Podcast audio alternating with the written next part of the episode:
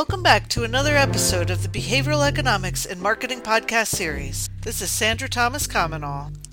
Welcome back to the Behavioral Economics in Marketing podcast. But before I get started, I would like to take a moment to thank my listeners for your patience. It has been a long 5+ months since the last Behavioral Economics in Marketing podcast episode. Though it's not much consolation, I guarantee that the stellar episodes I have queued up will be well worth the wait. Second, I want to thank all of you that have reached out to me with kind words, encouragement, and donations. This has been a trying time for my family, but we are on this side of the recovery process. For those that don't know what I am talking about, the morning of December 30th, 2021 started out like any other normal day. I was working from home. My husband and the kids were on vacation from school and work. They were just relaxing, drinking hot cocoa, and chatting about Balthazar Getty, of all people. But at 12:13, our lives changed forever. My husband started yelling that he saw flames. The flames were in our backyard and very tall, like the size of a 2-story house. I told him to round up the kids because we had to leave, and I called 911. When I told the operator that there was a fire in our backyard, she said, "I'm going to ask you again, do you see flames?" I said yes, and she hung up on me. She had no idea that there was a fire anywhere near us, and she actually hung up on me. We tried to grab our cats, but they were very scared and ran away. All of my children had left in their jammies and without winter coats. My oldest and my youngest left even without shoes on their feet. We grabbed nothing. No computers, no IDs, no clothes, nothing. By 12:16, 3 minutes after we saw the fire, we were driving down the road out of our neighborhood, away from our house, not knowing what we would come back to. The minutes, hours, and days to follow were some of the most traumatic of my life and surely that of my 4 children. The next couple of hours were a blur. We first drove to the mall to wait it out. My husband was covered in soot and ash, and we began to realize that this wasn't just a small thing. Throughout the day, we were evacuated from shelter after shelter as the fire continued to spread. Late in the evening, we were told to head to the airport and stay at an airport hotel. And over the next couple of days, we waited for the final word that our house was gone.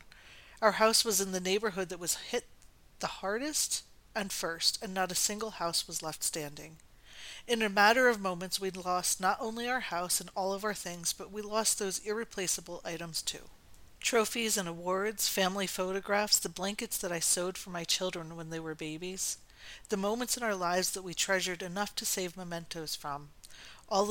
All of the presents my children had received for Christmas only days before.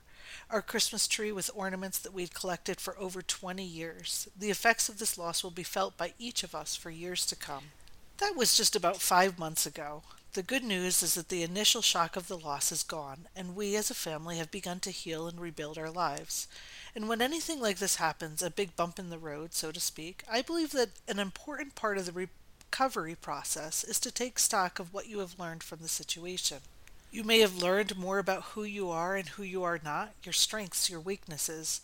You may have developed new skills and ideals, and you may have forsaken ones that no longer apply. It is for this reason that I have written the new season of the Behavioral Economics and Marketing podcast on the theme, Lessons from the Fire. Through this season, I will be applying lessons that I personally learned from the wildfire to marketing and business development, as well as professional and personal growth. Additionally, listeners can expect to hear about poignant self-revelation, interesting tidbits on human behavior in the wake of a natural disaster, and economic truths about everyday occurrences. This season will be dedicated to those that, along with our family, lost everything in the Marshall Fire, as well as to those that have been affected by natural disasters. My hope is that listening to this season of the Behavioral Economics Marketing Podcast will help others in their healing process. But I also believe that this season will be full of marketing wisdom for marketing professionals and business leaders. So jumping into Season 5, let's review the difference between traditional economics and behavioral economics in order to better define and examine behavioral economics and learn about the basics of applying behavioral economics concepts to leadership and marketing. What is traditional economics? Traditional economics is defined as a social science and branch of knowledge concerned chiefly with the description and analysis of the production, distribution, consumption of goods and services, and the transfer of wealth. Another standard definition of economics is the study of how people allocate their limited resources to satisfy their nearly unlimited wants. Economists study the applications of the five basic foundations of economics: incentives, trade-offs, opportunity cost, marginal thinking, and the principle that trade creates value.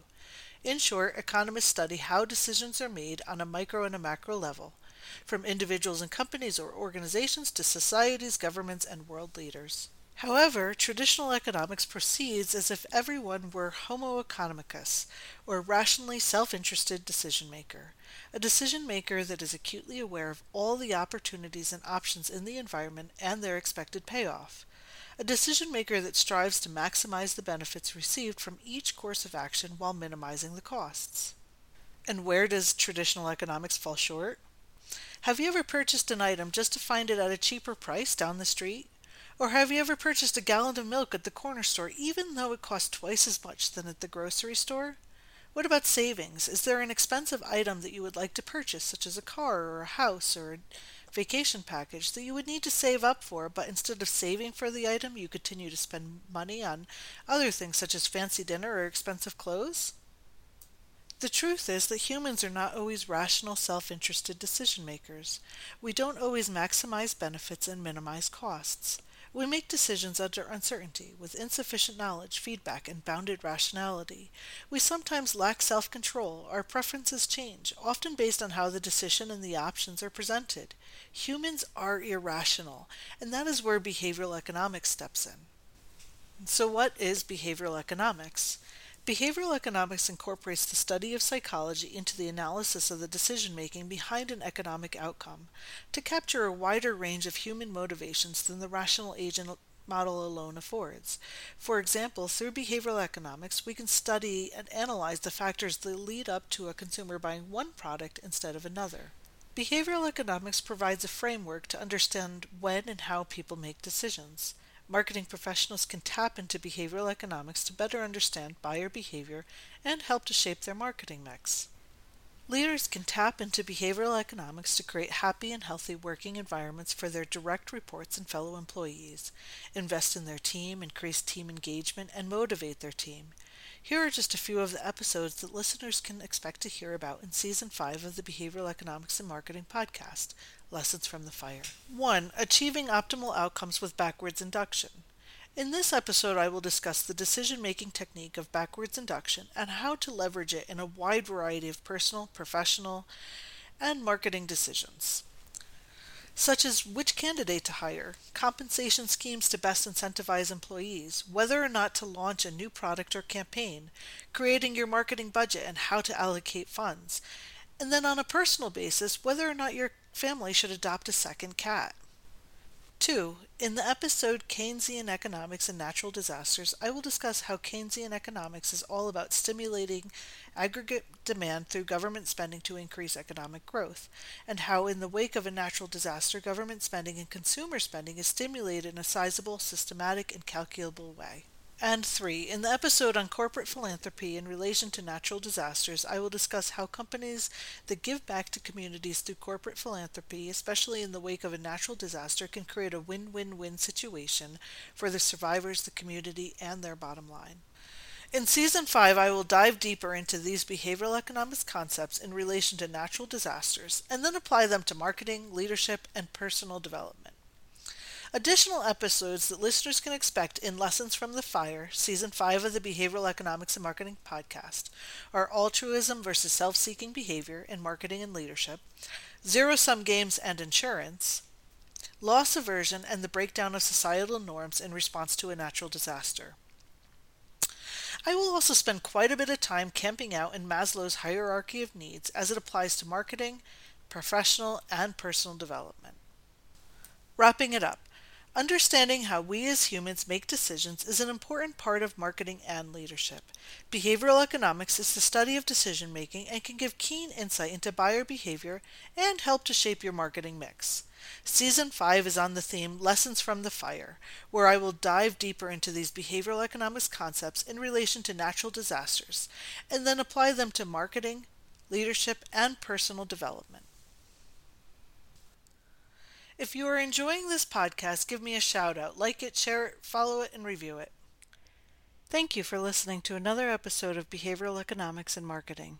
This is Sandra Thomas-Comenol.